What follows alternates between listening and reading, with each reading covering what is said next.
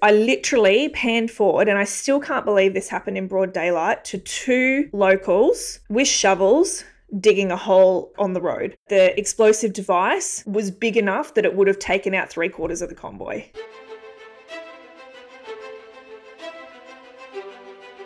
Welcome to the podcast where we track down Australian war veterans, have a chat with them, and hear their stories. I'm Alex Lloyd, and this is Life on the Line.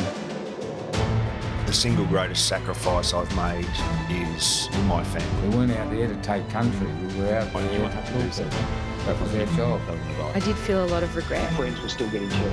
It got to the point where you know you were going to funerals quite Do I lead under fire? And that was a heavy responsibility, I guess, on my shoulders that I didn't want to You screw have to be up. resilient to be able to cope with War itself is horrific. It's a horror story. It should never be dressed up as if it's something glorious. Not what you can do for yourself, but what can you do for your country. To volunteer for service was in effect to put your life on the line.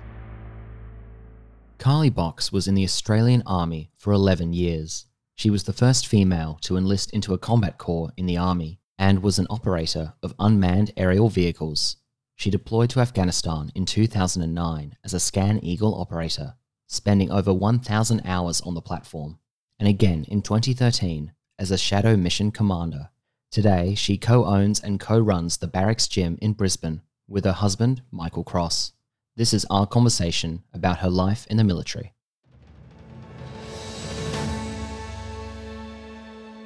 Carly, welcome to Life on the Line. Thank you for having me. It's great to be here. Tell me, Carly, where were you born? Where'd you grow up? I'm actually Brisbane born and bred. So the only time I've ever really been out of Brisbane is for army reasons. So deployments, one posting to Puckapunyal and some time in America. But other than that, I am I'm a Brizzy girl.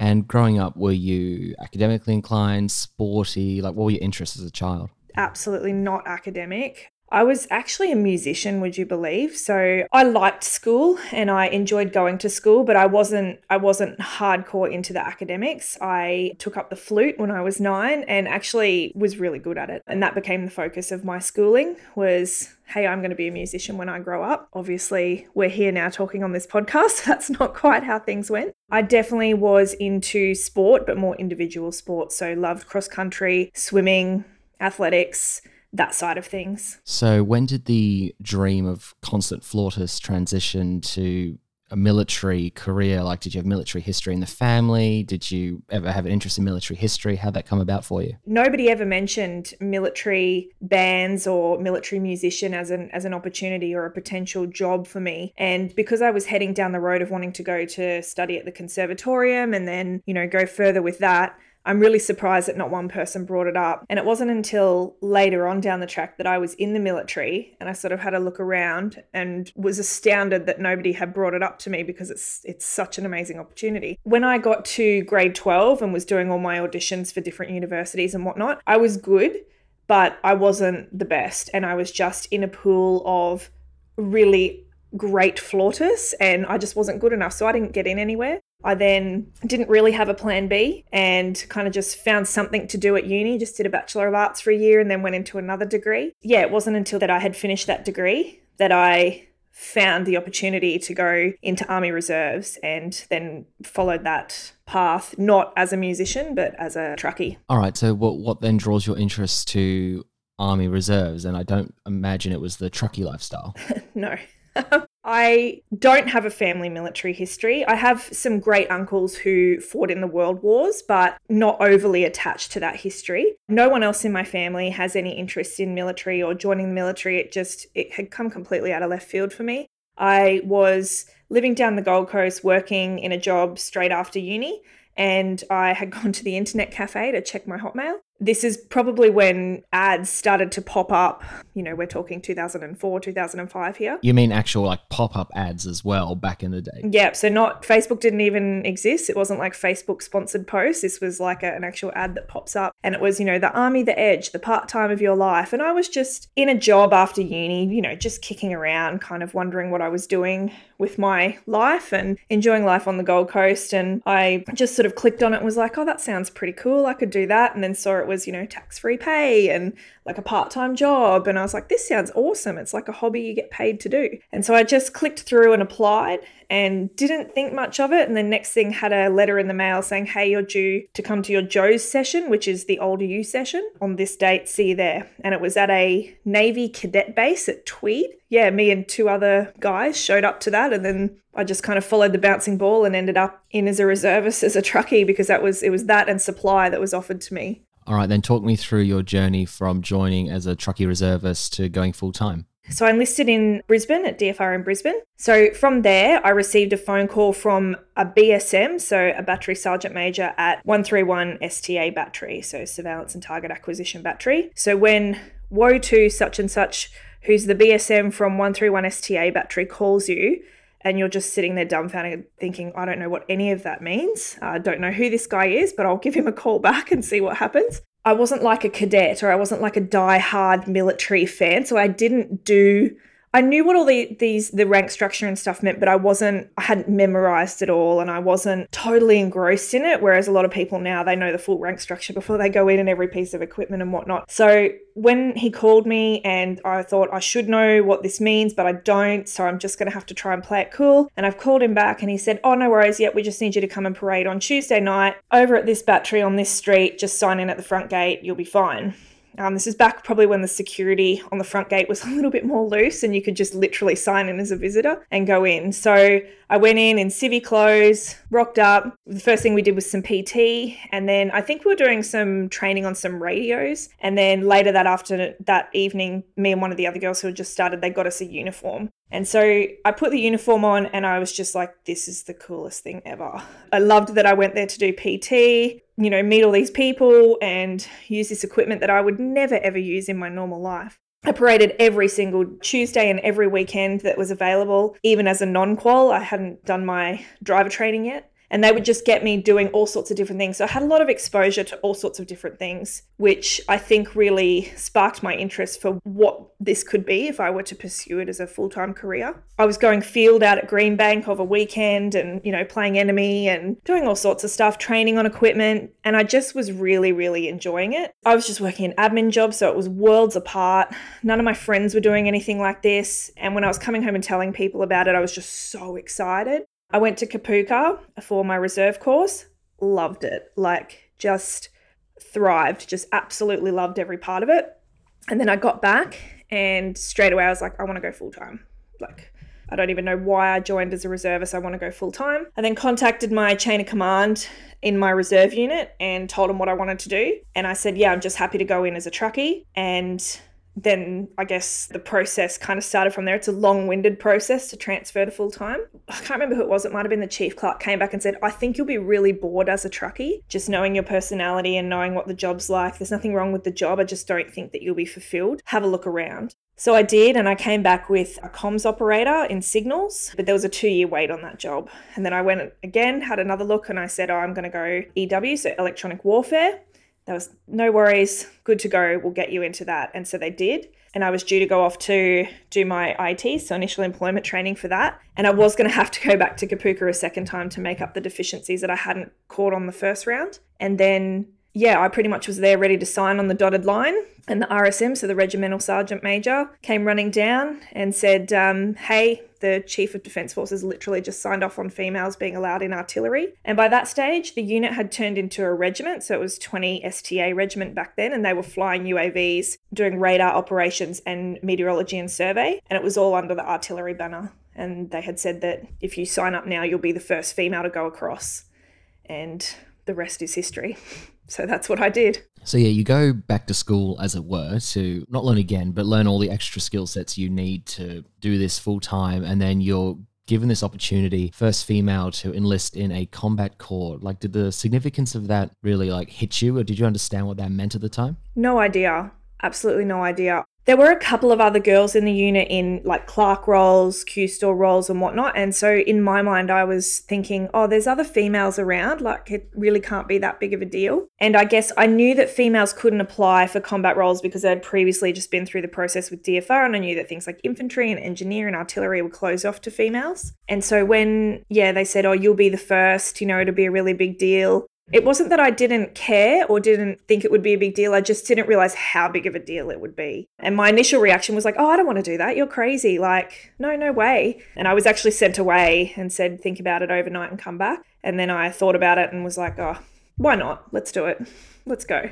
And now, what year is this? The very end of 2007. You sign up, you're going to artillery. Tell me about that training experience. So, as I said, I had to go back through Kapooka. I was fortunate enough to be up squatted to week seven, so I didn't have to do all the, the starting bits again. And I loved Kapooka the first time, I loved it the second time. Um, I've still got really close friends from my time at Kapooka. Then we go to Puckapunyal to the School of Artillery. Again, I was not thinking too much about it. It was just like, oh yeah, we're all going off to IETs, whatever. And there was four other boys and we're all going together yeah, we've in our pollies on the bus heading down from Wagga to Puckapunyal. It's about a four hour drive, dropping some people off along the way. And then we get there, and yes, everyone's just staring, staring at us getting off the bus, which I thought, oh, cool, you know, new kids on the block. That's that's pretty normal. But then, yeah, as soon as I got off the bus, there's all these mutterings and whisperings. And now that I know what I know, I know that it was a case of, oh, that's her. That's that's the first chick in artillery. That's you know, that's gunner box so that was quite overwhelming because to me, I just thought, oh, I'm just a person. I'm just another soldier. I'm just here to do what you guys do. Don't mind me. Keep going with what you're doing. But they had obviously been given briefs and very strong talking to about how to handle themselves around me, how to talk around me. Don't swear. Don't talk inappropriately. Don't do this. Don't do that. And everyone ran over to help me with my trunk, but no one ran over to help the other boys. That was, you know, a strange experience because in my head, I was like, I'm just one of the boys. So anyway, we got all settled in. Yeah, got to our IET course. It was a unique experience because the UAV trade actually had a lot of people transferring across from other trades. So there was corporals, sergeants, warrant officers on my course, which isn't really normal for an IET course. But in a way, it kind of helped me out because it really helped me learn the ropes of what it meant to be in a combat corps because some of them were infantry coming across and whatnot a lot of academics in the course to start with. So that was, I had to really, really work hard. I had to study really hard and I had to really knuckle down to make sure that I was getting across the line. The course itself just ran. You know, we just did our course and then got posted up to Brisbane, but it wasn't without hiccups with being treated that bit differently because you're a female in what is essentially a massive boys' club. The School of Artillery in Bridges Barracks in Puckapunyal had never seen a female come through before. So every time I walked in the mess, 200 heads would turn. Every time I did PT, everyone's watching me, waiting for me to fail. And I was actually pretty fit, so it wasn't a problem. Um, yeah, like I definitely just felt like I was able to slot in. I wasn't worried about them swearing or talking inappropriately. I, I didn't get offended or get princessy by any of that. There was a time where I noticed that the boys on my course just weren't swearing and weren't saying anything and were being very diplomatic when I was around. And I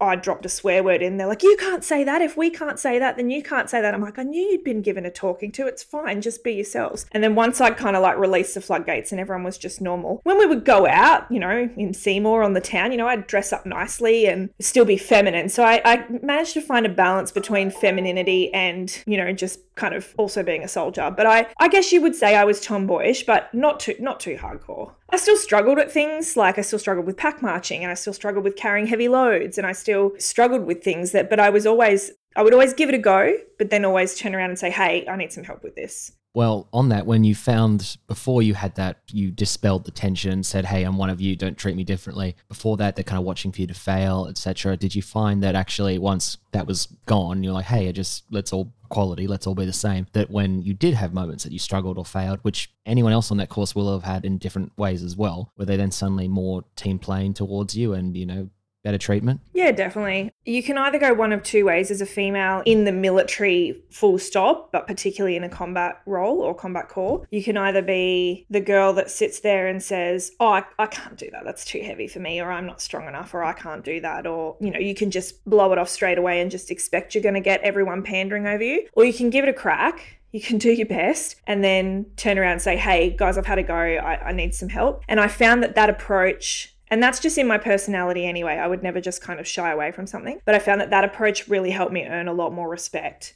rather than just kind of blowing it off and being a bit princessy. It was like, hey, I gave it a crack, but I actually just need some help. And it, it would be like lifting a heavy trunk that would be a two person lift anyway, whether it was two males or a female and a male. But yeah, through that and and my fitness, I definitely was able to gain a lot of respect from my my peers. So 2008, say around this time, you're back at Kapooka doing this training end of 07, early 08. You know, we've been deploying to the Middle East for years now, and although you joined out of this initial taste of military life in the reserves and loving the equipment, the lifestyle, all the cool stuff, is you starting to occur to you, well, I'm in a combat corps that could actually mean I go overseas and like was that an exciting prospect or how'd you feel about just that wider context of what Australia was committing to at the time? Yeah, so when I joined was a really high tempo period and my unit had actually had people across Timor. I think they were just kind of at the edge of the end of Timor there or their involvement in Timor. We had people in Iraq and we had people in Afghanistan. So super high tempo. So I knew it was inevitable that if I was doing well and I passed obviously and was good at my job that I was probably going to get selected to go on a trip. The idea of that really I don't want to say it excited me, but it just to me it just made sense I thought that this is what we do. You know, you join the military and you expect to go on operations and you serve your country. And I knew that there was a very real possibility that that would happen. I was looking forward to it. It would be the opportunity to do your job in a real life setting, a challenge. I'd never been overseas before either. So my first step overseas was actually in Kuwait and then to Afghanistan. To travel a bit was was exciting, but the thought of actually deploying on operations really excited me. I, I was really looking forward to it. Well, it's not long until you actually make that trip. Correct. So I got to the unit after my IET course. I think it was about April 2008. Spent some time in the unit, field trips, etc. Normal army things. Loving life, uh, living on base, and then ended up moving off base, just doing all the, the usual digger things. And then, yeah, I got selected to do a Scan Eagle course, which they were previously actually being run in the States, but I did one of the first that was run in Brisbane. So a bit unfortunate there, but, you know, still got to do it start of 2009 got picked up to be on the next UAV rotation into Afghanistan which would go in in July 2009 so we spent that first 6 months doing our pre-deployment training and can you clarify what is the Scan Eagle platform? Yeah, so Scan Eagle is a it's an unmanned area vehicle which nowadays is more commonly known as a drone. It's launched off a catapult and then it lands on a I've totally forgotten the name of it, but basically it's it's a line that catches it and then they wind that line down as opposed to a runway catch. It is I would say a smaller platform compared to what they use now, which is Shadow, but it's not one of the tiny micro platforms that we know we also see kicking around. And yeah, we're used a lot for surveillance, counter IDF, patrol overwatch, um, all sorts of things actually. So after you finish your training on that platform, how do you feel then about the trip that's upcoming? Do you feel prepared? And when how much notice do you get that you are actually finally going overseas? I feel prepared as a person. I feel very confident and very, you know, I was by this stage I was about 27, so I wasn't like a, you know, a new kid on the block by any means. I had a bit of life experience and maturity behind me. So as a person, I felt very experienced, but as an operator, I still felt very inexperienced. I was still quite fresh off my course and I knew that I did need to do some more flying either in the simulators or outfield to make sure that I was proficient. But I knew that we were going to get that, so I wasn't too worried about it. I can't remember exactly how long it was between my course and finding out, but I found out pretty much at the very start of 2009. And it was actually quite bizarre. I was the duty driver on that day and I had to drive the CO somewhere, so the commanding officer of the unit. And he turned and he said, Oh, well, congratulations on being picked up for the next Scan Eagle trip. I was like, Oh, sorry, sir. What do you, what do you mean? He goes, Oh, oh yeah, no, you definitely you're one of the gunners who's been picked up for the trip, so congratulations. And I was like, oh wow, they haven't even made a formal announcement to the unit or anything. So I just kind of I kept that one in my back pocket because I just didn't know if maybe he was um not that I thought he was having a joke, but I just thought I should wait for a formal announcement before I say anything to anyone.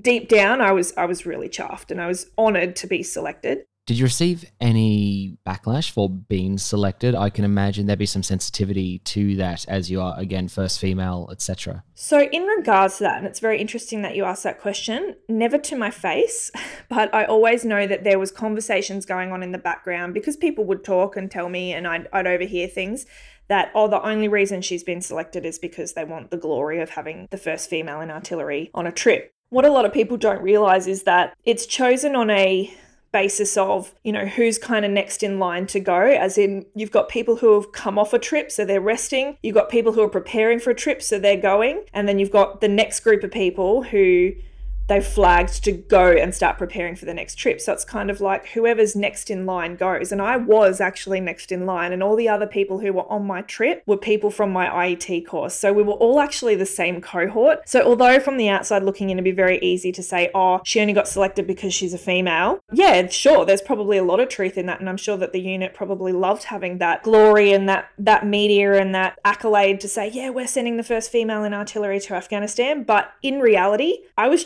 just next in line and qualified and compliant and everything was ready to go. And you were ready to go. 100%. 100%. Tell me about your first impressions of Afghanistan. Like I said, I'd never been overseas before. That in itself was such a big deal to me, and I was always a bit bummed that they don't stamp your official passports because I always wanted to say my first stamp in my passport was Afghanistan. I remember stepping off the plane, uh, the C 130, and we're all kitted up in body armor, weapons, helmets, everything and I just stepped off and I just looked around because you're in what they call the TK bowl, so the Tarin Kowt bowl. Essentially, the base is surrounded by mountains, and I just looked around and I just my first thought was, I'm so far away from home. Like I cannot believe how far away from home I am. I didn't feel scared. I wasn't worried about the danger or anything like that because I just knew that the military had systems in place. We have security, you know, the the way that they fly in and fly out is they do that tactically like everything is taken care of for you. So I wasn't sitting there on the runway going, oh, we're going to get bombed or shot or this is terrifying. I was just like, I cannot believe I'm here. So it was it was pretty not overwhelming in a bad way, but just uh, wow, I'm, I'm actually here. And then what's your kind of day to day routine involve? So, for the first two weeks, we're still there with the group that we're replacing, and they're basically mentoring us day to day. They pretty much tap out. I think we observe them for a couple of flights, and then they pretty much tap out and we're in the seat. So, as a Scan Eagle operator, you are, it's usually diggers who are the operators, and you are the camera operator, and you're also operating the aircraft as well. Whereas when we move later to Shadow, you're either one or the other we're basically relying on our training from IETs and field and simulators to then put that into a real life setting immediately. So we're going through launching and recovering, and you have to do a set of qualifications in that two weeks. So you have to do a set amount of launches, a set amount of recoveries, a set amount of this mission, that mission, etc. And then you get signed off by the flight instructor. So I had other diggers sitting with me who were my friends mentoring us through this flying. And so that was kind of the first two weeks was taken up with doing that. We are on shift work straight away. I was on 3 a.m. to 3 p.m. straight away, seven days a week. Wow. Yeah, it's you. Yeah, with with aviation rules, you are meant to have a non-flying day every 10 days. So we did have that, but you'd still have to go to work. So it's pretty tiring from the get-go. But day to day, you know, it'd just be get up, go into work, get a handover brief from the off-going shift, have a look at what the flights are for the day. The mission commander would assign operators to each flight, so you knew exactly what you're doing. You'd read the flight brief for that, go through a, if the um, authorizing officer needed to come down and discuss anything with you, then they would. If not, you'd sit in the authorization brief, go through that, and then you'd pretty much just be sitting in the seat and flying for the rest of the day. We'd try and fly for about two hours at a time and then have a break. It just depended on how many people were on and who was available. And then, yeah, you'd pretty much just fly and do whatever other tasks were needed to do for your whole 12 hour shift. From there, it was kind of up to you what you did. I always tried to go for a run or do some PT. Some people just would go straight back to their rooms. And then, yeah, generally like in bed by 6.37 to do it all again the next day. So it's very routine, very, very, I don't want to say mundane, but just like the same every day to be, make sure you're in a routine.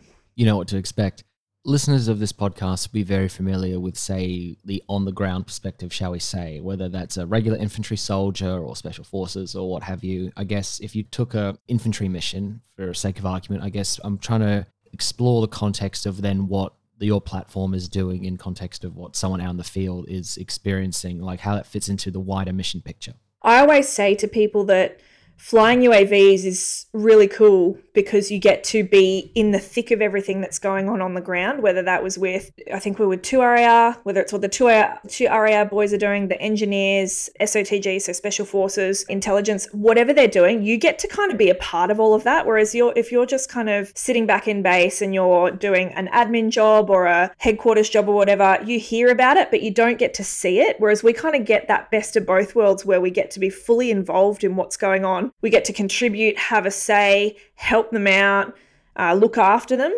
but we're also not on the ground, which is not like I would have loved that, but that wasn't my job. So we kind of get to be a part of it without being there on the ground. So I always loved that. When it comes to how we're involved, it depends how they need us to be employed. So I sort of alluded before where I was saying we could just be doing counter IDF, so indirect fire, which is very common in the base generally at night, where they're just trying to pop bombs into the base to ruin our equipment, basically, like anywhere on the base. So at nighttime, we do a lot of that where we just fly around doing surveillance looking for potential implanting of IDF right up to patrol overwatch. So that was my favorite style of flying to do. So it would be, say, an infantry patrol going out. You'd have all their checkpoints that you knew that they were going to hit. You'd mark all your checkpoints on your map and you'd basically follow them. So we'd stay ahead of them. And with the camera, we'd make sure we were panning ahead, panning back to them, marking where they are, then panning ahead, panning back. And you really felt like you were looking out for them. You were really we needed to stay a certain amount ahead of them because the amount of time it takes to get a message back to them to say, hey, there's activity at this grid,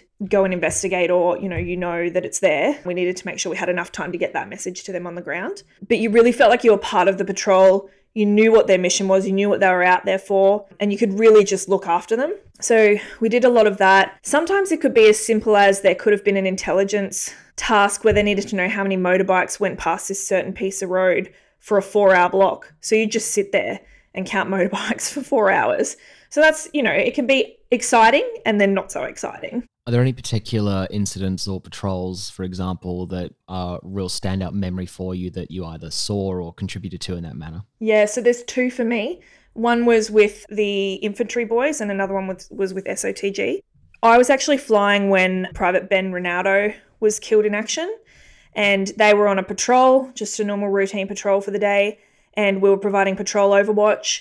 And there was a lot going on that day, as in the town or the the spot that they were in was just very busy. And we were reporting everything back, reporting everything back. And I had literally been, because you don't watch them, you watch ahead of them. So, you know, they don't need you to watch them because they know what they're doing and they know what's going on in their vicinity. So you've got to watch ahead of them to then report back any activity that's going on. And we had seen a couple of locals running around in fields, ducking into houses, etc., etc. And we had reported all of that back. And then he was unfortunately killed by a um, IED and I only saw where my camera was, I only saw the side of the explosion come out, and then I panned straight back onto where he was. And then we had to mark that grid so they knew that they needed to get medical extraction from that point. And then we had to then continue to look around. So, whilst we were still panning back to him and that incident and what was going on with him, we still had to keep an eye out on what was going on around them to make sure that, hey, is there going to be any secondary explosions? Is there going to be an ambush? Is there going to be anything else going on around here that these guys might have their backs turned to because they're they're working on their mate right now. It's been a while now, so I can kind of talk about it quite nonchalant. But at the time, and as I said before, we only flew for two hour blocks. I flew eight hours straight that day because I just did not wanted to look after them. And although, you know, you have those thoughts go through your head where, hey, this is my fault. I could have prevented this. I could have told them it was there. I could have stopped him from standing on that the way our technology works is we don't have the ability to see infrared into the ground and go, hey, there's an IED in the ground. We need to look for different indicators like upturned earth, you know, a discolored patch of earth on the ground, spotters sitting on roofs, etc., etc. So that's what I was looking out for, and we didn't see any of that. And it just it just happened. I've recounted this incident in my head 10,000 times about what I could have done differently and how I could have done better and how I could have looked after them a lot better. But at the end of the day, unfortunately, it is what it is. And we just, things like that happen. We always just have to learn from it. And we go through our AARs, so our after action reviews, and we talk about how can we do better? How can we do better? How can we do better? What practices and what procedures do we need to implement to make sure that we're going to be looking after them a lot more? So, obviously the whole base goes into comms black, so no one can call in, no one can call out. Um, we find out who it is. I find out his name is Ben Ranaudo. You know, he's only a young guy at the time. And yeah, I ended up speaking to a lot of other people who were his mates. And that's just by chance, just running into people and, and getting chatting, you know, in the mess or at Poppies or whatever. Not one person said, you know, oh, the UAVs didn't do anything. They were always thankful. Hey, thanks for all that you do for us and thanks for looking out for us. So, yeah, so there was that incident. And then there was another one a couple of months down the track. We had some of our guys embedded in with SOTG and they were doing remote flying of UAVs. So we would launch them and then the technology allowed allowed us to hand the UAV over to them. They would then operate it with like a remote ground control station. And then that would allow them to fly further out than what we could from the base. So they were, and also too, it meant they could like drop down behind mountains, which we couldn't do because we'd lose comms. They were in a convoy and I had control of the aircraft and we are waiting for them to get to their point. So we were doing a convoy overwatch, same as patrol overwatch, but just looking after the convoy. And one of our sergeants was in there, um, and I knew what vehicle he was in, but we were looking after the the whole convoy. You know, it was panning back and forth, panning back and forth, and we knew at what point we were going to hand over to him, but they weren't there yet. So I literally panned forward, and I still can't believe this happened in broad daylight to two locals with shovels digging a hole on the road. So that doesn't I won't say it doesn't normally happen, but the general consensus is that that's a nighttime activity. They don't do that in broad daylight. So they knew that this this convoy was coming. They knew that it was full of special forces because they have their ways, and they were like, "Cool, let's go and basically turn on this IED so that it will activate when they roll over it." And I remember it took me a second when I panned forward and saw this to turn around and tell the mission commander, uh, hey, Bomber, as in Bombardier, hey, uh, Bomber, oh my goodness, can you please look at this? Because we had big screens up in front of us where you could see the footage. And even he, as a very experienced bombardier, was like, oh my god i can't believe obviously. We've caught them. Wow. Yeah like a few more colorful words than that but just it was so astounding that we had seen this. And so we got the message straight away to the convoy stop and you saw like you could literally see the split second they got the message they all stopped they then got out of their vehicles and went and took care of these guys in their way that they do and um, yeah, the message that came back was that the explosive device was big enough that it would have taken out three quarters of the convoy. Wow. Good find. Good spot. That was one of those moments where I'm like, this job can be really mundane and really boring at times, but it's moments like that where you're just like, this is exactly why I do what I do. How did you find that? Uh, not just, yes, it can be mundane or it can be exhilarating. I guess just the psychology of that long deployment, those continual long hours, even with your one day offline every 10 days. I always found it hard to articulate how mentally taxing it was on us because I always felt that I had nothing to complain about because I was in the main fob. You know, we had internet access, we had showers, we had, you know, everything that you need really. And there's guys who are out at the forward operating bases who are very remote and they don't necessarily have running water and they've got to rely on food deliveries and they don't have, you know, the greatest internet access or any at all and they're out there literally living tough for a while. But I I had to really compartmentalize and remind myself that that's the job they chose to do and that's the job they signed up to do and this is the job that I signed up to do. So it's not about who's got it harder or who's in a more t- mentally taxing or physically demanding situation. It's just that's just your job. And you went into it knowing that that's what you were going to come up against. For us, we're a small detachment. So our troop is only barely 20 people all up with all the hierarchy and maintainers and whatnot. And then you halve that because you're on a shift. So you're literally around the same group of people day in, day out, non-stop. And then you go back to your room and you room with people who are in your troop as well. So it's very hard to just get a moment alone to have some downtime because your downtime is taken up with calling home, bit, of PT, going to eat, watching a show to wind down, etc., etc. I got pretty exhausted by the halfway point, and we actually had a new aviation liaison officer who is usually a, a major in the aviation corps who has to be attached to us, who came in and said, Why are these people coming in on their 10th day? They should be having a sleep in and having complete rest, complete detachment from the entire troop doing what they want for the day. And our boss kind of had no choice but to say, Oh, okay, no worries. The first day I was allowed to have off, I think it was about three, three and a half months in, I slept for 17 hours straight. And I'm not a very good sleeper. And so I knew that I was just mentally exhausted because when you're on a shift like that and you are, it's not like, oh, I'm just on a shift and I'm just, you know, doing whatever. You are on. Your brain is on. You are focused. You cannot not focus. You are in charge of an aircraft. You know, you are monitoring all the stats of the aircraft whilst also monitoring the footage that's going back. You're relaying information. You're getting information delivered to you. Like you are on, like non-stop. It is quite draining. But at the same time, you just keep going. You just put one foot in front of the other and you're like, well, I'm deployed to Afghanistan. This is just what I do. And I think that a lot of people will empathize with that and have had that feeling before where they know that, yeah, although it's getting mundane or it's tiring or it's whatever, it's like, what I, but I'm in Afghanistan. I'm on deployment. I'm getting paid to do this job and you just do it. Are there any other particular impressions or memories from Afghanistan you'd like to share? I think that when you're in Afghanistan, particularly in our role, you feel like you have such a strong responsibility to the people on the ground. And I always wanted to make sure that I was doing a good job at my job, not just going through the motions, doing the same thing every day. I always took it very, very seriously. So I would, you know, go and do a bit of work with the maintainers. I'm not mechanically minded at all, but they'd let me do some stuff there. I go up to the launch recovery site with them and help launch aircraft and come back. So I was always trying to learn and keep my mind active in other ways, but also it allowed me to have exposure to other parts of the base or other jobs that people were doing. And I, I really loved seeing that how the whole military comes together to make an operation happen. I made quite good friends with some cav guys, so cavalry, and they had had a, a vehicle come off a plane and they literally swung by my compound and said, Oh, hey, we're going up to the range to test some weapons. Do you want to come? And I was just coming off shift and I was like, Sure. So next minute, I'm like up at the range shooting weapons from a armored vehicle, which I would never have had the exposure to do any other time. So you do get like cool opportunities to be exposed to all sorts of different roles in the military, which I was always forever grateful for because it always helped me understand how every facet of the military comes together and how the importance of every job makes the military flow. And in the, the role that I do now in my civilian work, that really allows me to have that, that empathy.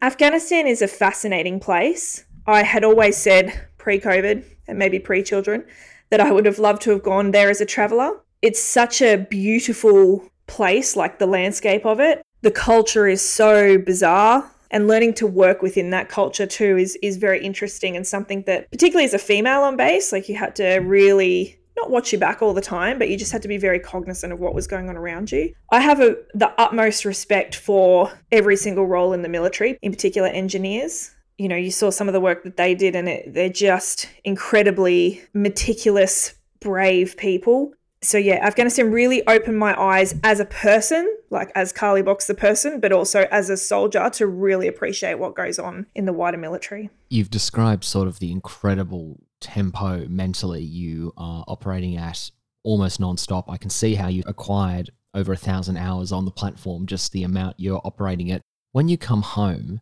how do you adjust to a very safe country, a much slower pace of life. Back then, there wasn't so much of a focus on transition home. It was just like, oh, everyone goes home, cool. I came home and went straight on Christmas leave. So it wasn't even like, oh, we need you to come into the unit and do half days or anything. It was just like, cool, everyone go on leave, see you next year. And then as soon as I came back that following year, I got promoted to Lance Bombardier straight away. So it was like, you know, straight straight into it like I wasn't one of those people who was super hyper hyper vigilant, watching my back, can't walk around a shopping center, etc. That hadn't settled in for me yet. That was more after my second trip, but I definitely found that the art of doing nothing was very foreign and, you know, I had a partner at the time who was also in the military, and, uh, you know, he'd be like, oh, we'll go do this, we'll go do, we'll get Christmas shopping. And, blah, and I was just like, yeah, let's do it. Let's go do this, go here, go there, blah, blah, blah, blah. Because I was like so used to just being so busy. But yeah, the art of doing nothing was very hard to get used to.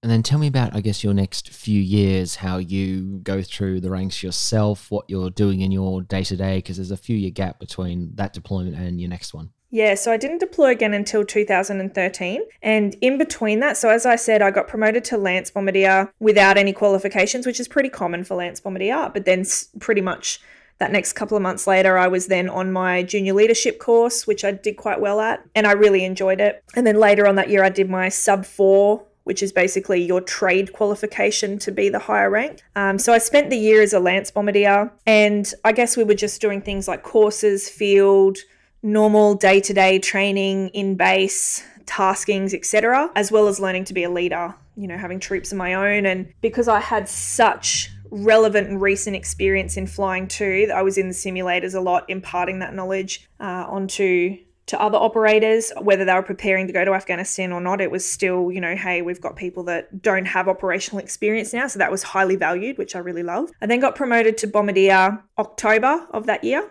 So the following year, so at that point in time, they had started to make a shift on the platform. So they were going from Scan Eagle to Shadow, and it was very widely known that the Shadow course was going to be held in America. With the US Army basically doing their version of an IET course. And I didn't really think too much of it. I just thought, oh, I'm just back from one operation, you know, they probably won't send me. Um, so this is 2010. And then come 2011, they're starting to flag people to go in groups of four or five every month to start a new course. And I just knew that it was inevitable that my name was going to come up because I would just be next in line.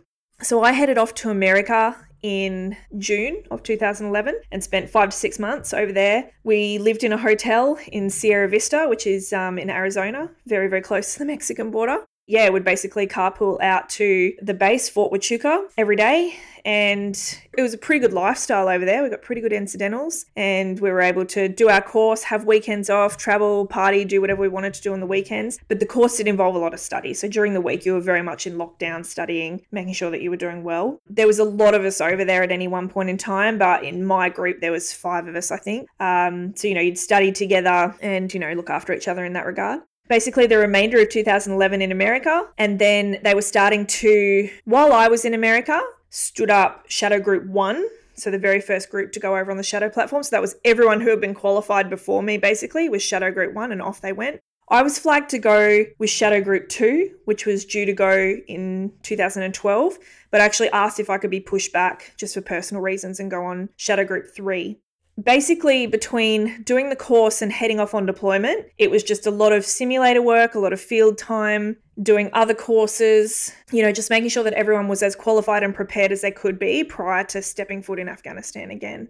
And this time, because of my rank, I was going as a mission commander and not an operator before you actually make it over to Afghanistan over the past few years, you know, you've been the first female on a combat corps. Are you starting to see um, more females come into artillery, say, and uh, switch in the ratios of gender? Yeah, definitely. So, two female officers who came at the same time as me, basically, and I actually w- was deployed with one of them, um, who we ended up being roommates and we're still really good friends. She's now a major. But yeah, so after that, so the next cohort that came through for the next lot of IET courses had females on it. And so I guess I naturally became a bit of a mentor to them, not because I was forcing myself on it on them, but because that's what the unit wanted me to do some of them were more than happy to have me mentor them and others were you know a bit like just leave us alone. Just let us find our own way which i can appreciate. So it wasn't like we were this big girl gang posse that were like yeah we're the artillery chicks. It was kind of everyone was just finding their own feet and doing their own thing and all very different personalities. I mean some of the girls that came through were a bit more princessy and others that came through were a bit more defiant in wanting to rebel against dress standards and stuff like that and but that was their thing and that was their path to navigate and i always tried to do my best to mentor and make sure I was setting people on a good path. But at the end of the day, we're all adults and, and everyone kind of just needs to find their own path. But yes, there's definitely a lot more females coming through. And then by the time I got to my second trip, quite a lot of us actually, about eight of us on my trip. So I went from being the only one to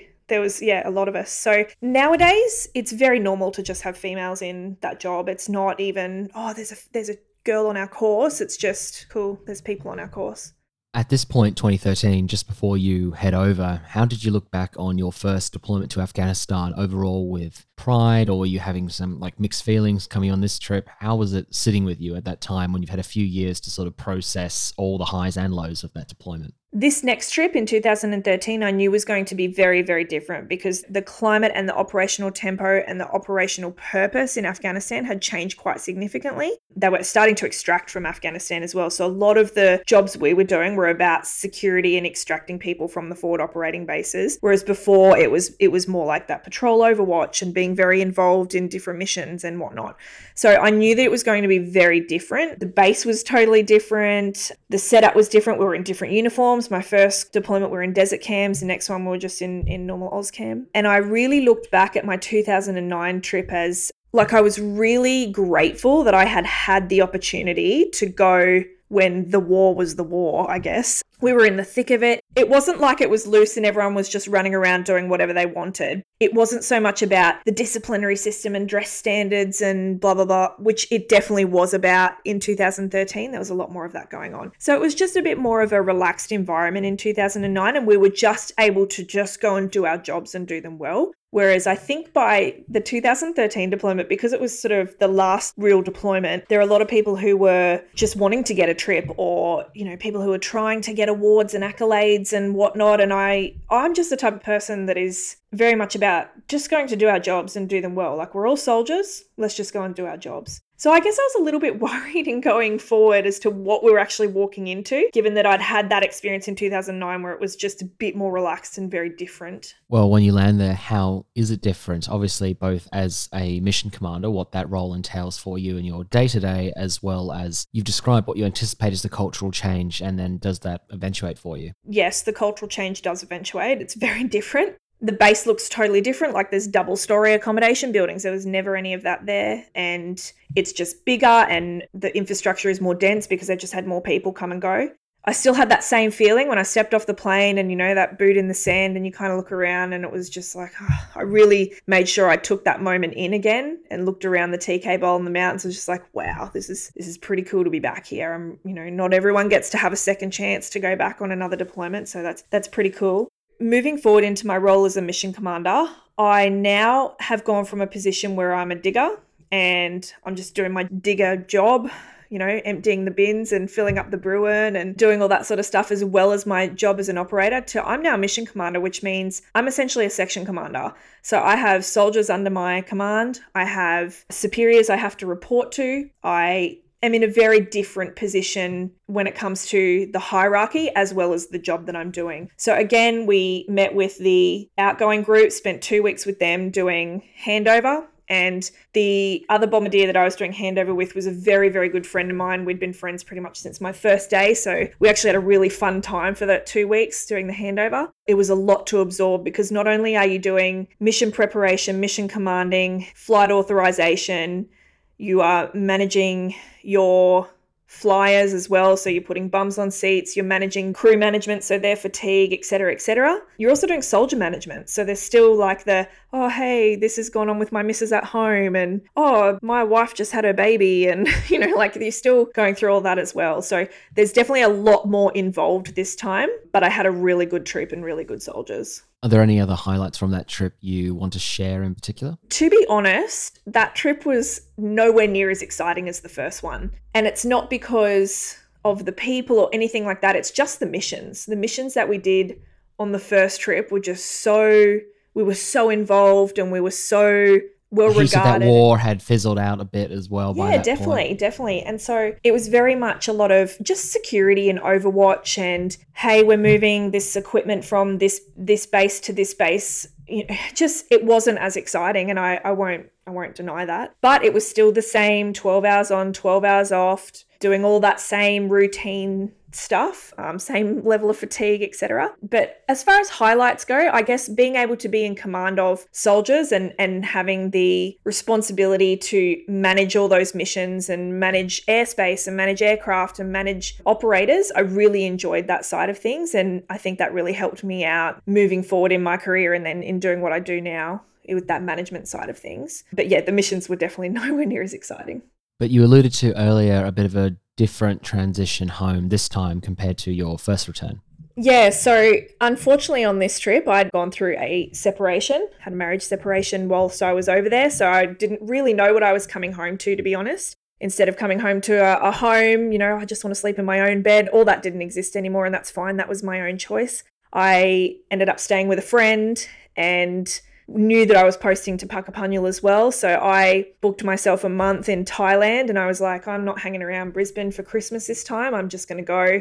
I just went and stayed in Thailand for a month and just traveled and ate and swam and did whatever I wanted just because I knew that the art of doing nothing again was going to be a challenge for me. And so I was like, well, if I'm going to do nothing, I may as well do it in a place that's relaxing and I can have massages and cocktails and just just chill out a bit. And I'm so glad I did that. I really am. Um, when I got home, I then basically packed up what I had and drove from Brisbane to Victoria and posted to Puckapunyal from there instead of going back to work in the same unit, it was a case of, oh, I'm actually going to work in a new unit in a new state. This time, actually, they made us come to work for two weeks and they wanted to really keep an eye on everybody. Um, so they just had different tactics this time. So I think we are doing half days, mostly just PT, general admin. For me, it was all my posting, admin. Like I said, I wasn't necessarily like that hyper vigilant, couldn't go to the shops etc. But I didn't like being in crowds or anything like that. So I definitely just kept to myself a lot more. And because I was also going through this new phase in in life of, hey, you know, I'm separated now and, and what does that all mean for me? I was just I was just really focused on looking after myself. Well, earlier you were engineered to be a mentor for uh, other females coming through the artillery corps, and now you find yourself in a more formal version of that role for males and females as an instructor at the School of Artillery in Puckapunyal. How was that experience? Yeah, I actually asked for that posting because I knew coming off the back of my trip that I was just going to be ready to leave the unit and take a break and do something different. So prior to going on my trip to Afghanistan, I'd done my sub four for sergeant. And then when I got back, so I posted to the school and I did my sub one for sergeant. Pretty much straight off the back of that, the next day I got promoted to sergeant. I was posted down there as a bombardier, but in a sergeant's role. And so I think that they decided that even though there were some people who were ahead of me who were due for sergeant promotion, that I was there anyway. So, you know, we're going to put you into that role. I really lapped it up and I, you know, got into going to the mess. And I never thought I would be that type of person, but I was you know, I would go to the mess for happy hour and was really into making sure I was interacting with other senior NCOs and whatnot. And I just wanted to learn how to be a really good senior NCO because I was thrust into managing courses and running courses and instructing courses. And I knew that the responsibility of the next generation of UAV operators was on me, as well as, you know, all the other people that were posted there. But I had the most recent operational experience. I spent a lot of time in the sims, making sure that I was passing that knowledge on, really looking after the next generation that were coming through through and I I really enjoyed that side of it because I knew that I had a lot of knowledge and experience that I could impart onto those people. I only stayed for a year and then I decided to get out, but I just tried to make sure that in that year that I really passed on whatever I could and made the most of, of that time and, and what I had to offer. Tell me then, Carly, about your journey out of the army. How does that happen from Puckapunyal to when you finally discharge? I would describe myself as someone who was very green, so just lived and breathed the army, loved it, thought I'd be in forever. I wanted to be the first female RSM of the army. I wanted to go all the way to the top. I just couldn't see myself doing anything else. I just loved it. I think my trip in 2013 really fatigued my love for army. I definitely just I got back, I did my sergeant course, I was instructing at the school and I just really felt like I was existing. I was just coming to work, going home, coming to work, going home.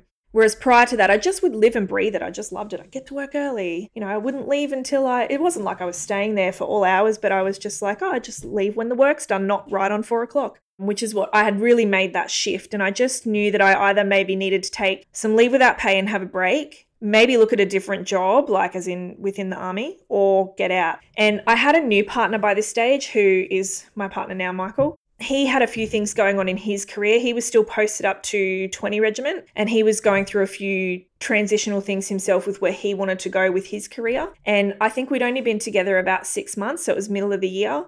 We had a trip booked for the end of the year. We're going to go to Scandinavia. And he rang me one day and said, Hey, I think when we go to Scandinavia, maybe we just don't come back. And I just was like, What are you even on about? Because he'd been in the army for 13 years at this point and he said that he's done. He said he's done everything he's wanted to do. He feels like he's just existing. Let's sell all our stuff and just go travel. And i just straight away thought you're crazy. But in the same sentence i just knew that I had to make a change and I just I wasn't loving it as much as I could. And I'd always been very passionate about giving 100% effective service. And you sign on the dotted line and you give 100% effective service. And the second you can't or won't or don't want to do that your time's up. And a lot of people stay in beyond that and you see it in people and they they're angry and they hate it and they're disgruntled. And I never wanted to be like that. I always wanted to leave on good terms and leave on my terms. And I just sort of thought to myself maybe this is it. Maybe this is what I'm going to do within two minutes, I had said, All right, let's do it. He goes, Cool, I'm putting my discharge in tomorrow, so you should do the same thing too. Because just the way that the gossip in the digger net works, if he's put his discharge in, people will be asking what I'm doing because they knew we were together. So we orchestrated it so that we were going to walk in at the same time and, and put our discharge in with our hierarchy. And beat the digger net. Yeah, and then we did. And, and literally, as soon as I went sat back at my desk, one of the other sergeants like, oh, I just heard a rumor that, uh, you know, Michael's just put his discharge in. And I'm like, yeah, that's literally just where I've been too. So the digger net had started up already. So yeah, that's what we did. So we had given six months notice. And then you travel, and obviously you do come back from Scandinavia. Yeah. So what we did we spent the next six months basically selling whatever we could, everything we owned, clothes, appliances, cars, everything, just to, you know, put our savings together, left the school, moved up to Brisbane for those last few weeks before we left. And yeah, we basically had a one way ticket to Iceland. That's not cheap there either. No, it's it's definitely not. Our plan was to travel indefinitely. We were going to volunteer along the way where we could do what's called a work away. So you volunteer, you work, but you get paid in food and board, not necessarily money. So you're not making money, but you're not spending it. So we ended up doing a lot of that along the way. And that was our transition out of the military. And it was when we look back, I'm so glad we did it that way and didn't just go into another corporate job or something. But it definitely came with its challenges in that all of a sudden we didn't have purpose and you know, all these things. We didn't have routine and we didn't have all these things that we were used to. And we are trying to de army ourselves thinking that we just couldn't be, you know, army, I say in, in inverted commas anymore. And it took us a while to realize that we're still allowed to have some of those values and some of those things that are important to us. We just kind of had to figure out what we were going to take with us into our new lives. But we ended up traveling for about 16 months. We went through, yeah, Scandinavia. Um, we ended up in France for a little bit. We did a lot of time in Africa, about eight, nine months in Africa. We had to come home for a little bit just to deal with some home stuff. And then we went back through Southeast Asia, and back up to Scandinavia, spent a lot of time up in Norway, and then came home through the Caribbean. And then it was when we were in Norway that we were starting to talk about, hey, what are we going to do when we get back? And I was like, I don't know. I'll just get a job somewhere. I don't I don't know. I thought we'd just do this for a bit longer, but we knew we wanted to go home. And Michael had the idea that he wanted to possibly start a business. And that's kind of where things eventuated from there.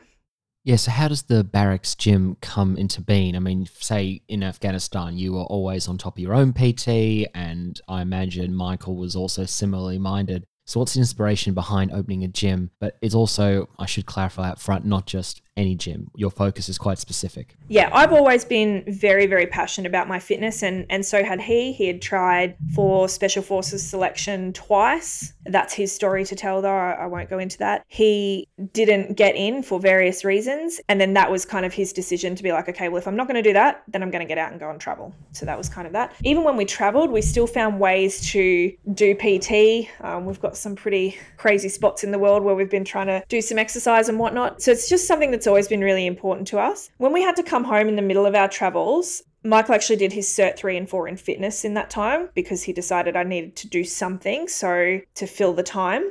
And then when we went back traveling, and then, yeah, we're actually sitting in Alta, which is very north in Norway.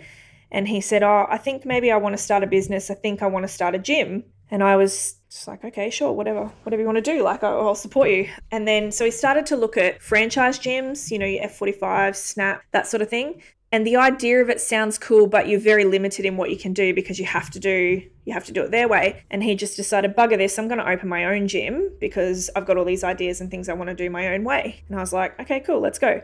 So he actually wrote out his very first business plan using SMEAC orders format, which for anyone listening who is of military background will just laugh. But it works. Situation, mission, execution, admin and log, and comms. So basically, when orders are being delivered to troops, the platoon commander or whoever's delivering the orders will deliver orders in that format, and everybody knows that that's how they're receiving the orders. A normal business plan would probably come from some Googled template that was super professional or whatever. But for us, there were systems in the military that and values that we just knew worked in civilian world. So we still, even to this day, five years in, use that same format when we're implementing other projects. So he did that. And originally, the plan was that he wanted to open a gym that catered to veterans and general population. So it was a military style gym and it was a, you know a safe place for veterans. And obviously you have all your bigger organizations that are looking after veterans but we sort of wanted this to be a bit of a hub where people could just come hang out train release controlled aggression have a purpose etc etc so when we eventually got home you know, it was, hey, we're going to look for a facility and, and all that kind of stuff that comes with a business. We had no idea. We had no business experience at all whatsoever. And we were just winging it as we went. We went through a couple of different names and ended up settling on the barracks gym because we knew that barracks was a familiar word associated with military and we just liked it. We decided on a facility, decked it all out, opened up and you know just kind of sat there eagerly waiting for people to walk through the door every day we, you know we had a few members here and there and we are trying to connect with veteran organizations and whatnot and we are finding that that was me- we are meeting a lot of dead ends because veteran organizations are already established and they have, you know, a gym or something that they work with and they didn't want to add anyone else in, which is fair enough. And so it was probably about two or three months in, we realized that no one was looking after people at the other end, so applicants. And we found a bit of an in just through some Facebook forums and whatnot. And we decided that we were going to focus on applicants and not veterans and still some general population. And so we literally decided in that same week, let's run some sessions for applicants. Don't really know how this is going to go, but we put it out in some of these Facebook forums. And on the first night, we had four people turn up. And we sat there eagerly staring at the door, wondering if anyone was going to turn up, and four people turned up. And four people turned up to the next session, and then 10 people turned up to the third session. And that was five years ago, and it's just continued to grow from there. That's awesome. So you're running the gym at full tilt for army applicants, police applicants. It's you and Michael as a great business partnership team, as well as parenting. I know you've got uh, your second child on the way as we speak. Yeah, so we basically have run the place ourselves. We've had a few staff on and off over the years, but now we've got a solid team. So we've got a team of eight it's literally just gone from strength to strength. We've put through over a thousand applicants across all three services, and then last year introduced police applicants into that as well. You know, our mission is to improve the physical capability of future soldiers, sailors, aircrew, and and police, and so and that's what we do. It's not just a gym where you come in and you know jump around and do some bits and pieces. It's it's a performance center, so we want people to come in, and it doesn't matter what level of fitness they're at we will fix all their deficiencies and then help them improve. So they're actually going into basic training or the academy fit, strong, physically, mentally, hopefully preventing injuries and ready for anything that's going to be thrown at them. So yeah, we've run, run it as the two of us for quite a while, had some staff on and off. Big team now. Yes, we have a, a three and a half year old daughter and you know, that parenting work juggle is is interesting. And yeah, we've got a second on the way. And you supplement the mentorship and lessons from the gym and the physical preparation with the Becoming Badass podcast. Yeah, that's right. So a couple of years ago, I um, decided that we had a bit of a deficiency in how we were delivering information and how we were getting across success stories to people. And I was actually in New Zealand with my daughter at the time. She was one, and we were just driving around. She was sleeping in the car a lot. I was listening to a lot of podcasts, and I just had this moment. And I thought, oh, I could do this. And I'm pretty sure I listened to a couple of Life on the Line episodes as well. And I was like, oh, I could do this. Like, I'm, you know, I'm all right at talking. And, you know, we've we've got a gym full of applicants I can interview. And so I just, yeah, got home and Googled how to start a podcast, and the rest is history. So yeah, we've we've been doing that for a couple of years, and I really enjoy that side of things. It's really nice to actually talk to people and get their stories out there and give other applicants something to resonate with as well so that they think that, oh, it's not just me that's experiencing that difficulty or whatever. Well, Carly, I guess looking back, obviously you got a husband out of the military and you've got some very specific skill sets and systems, things like applying SMEAC to a business proposal. You've got all these little takeaways that you've taken from your time in the army. How do you look back and I guess what's the biggest sort of takeaway or reflection you have on your time in the military, what it did for you as a person? I think that the military has given me a very, very strong work ethic. I definitely won't back down from anything. And if there's something that I don't know how to do, like a podcast or like running a business or anything else, I'll figure it out. You'll get in and you'll just figure it out. So that ability to just learn, adapt, overcome, and then work really hard for something is definitely something I've taken from the military. A love for fitness, and a love for, you know, implementing that into your routine. But I think purpose is one of the biggest things that I've taken away is that, especially being a civilian now, a lot of people get out and, you know, they might do a job they don't like, or some people don't work, or whatever their situation is. And I've just realized how important purpose is, which is why I've done you know, we've got the business, the podcast, I've run events, we've got children, we do all these things. It's like I just love having that purpose. I have such a sense of pride in in having served my country as a soldier and then on operations as well. And you know, Anzac Day is coming up this week, and there's nothing that I love more than putting those medals on, especially now in front of my daughter, and hopefully being a role model to to others to say that hey you know like if you want something bad enough then you go out and get it and you do really well at it and having that sense of pride and really having done something for my country is really special or you've been very driven and very focused on purpose throughout your military career, and you are applying that in all aspects in life after. So I'm sure you'll continue to be a wonderful role model for many, Carly. Thank you so much for coming on Life on the Line. Thanks for having me.